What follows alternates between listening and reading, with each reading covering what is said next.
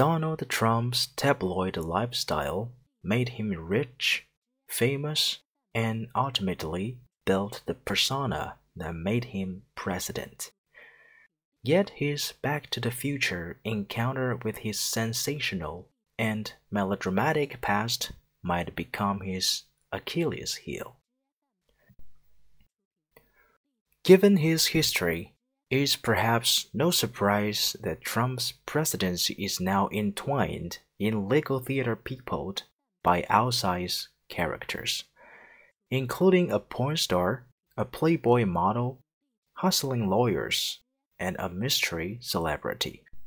Those staples of a tabloid tale thickened the plot in court Monday in New York in the first step of a legal battle with potentially grave consequences for Trump. Following the stunning FBI raid last week on his personal attorney, Michael Cohen.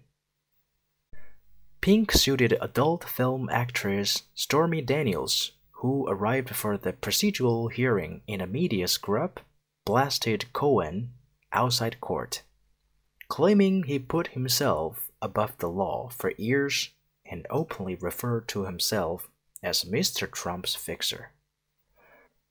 In another shocking development, Fox News host Sean Hannity was revealed in court as Cohen's mystery client, adding another overdose of intrigue to what is already a blockbuster story.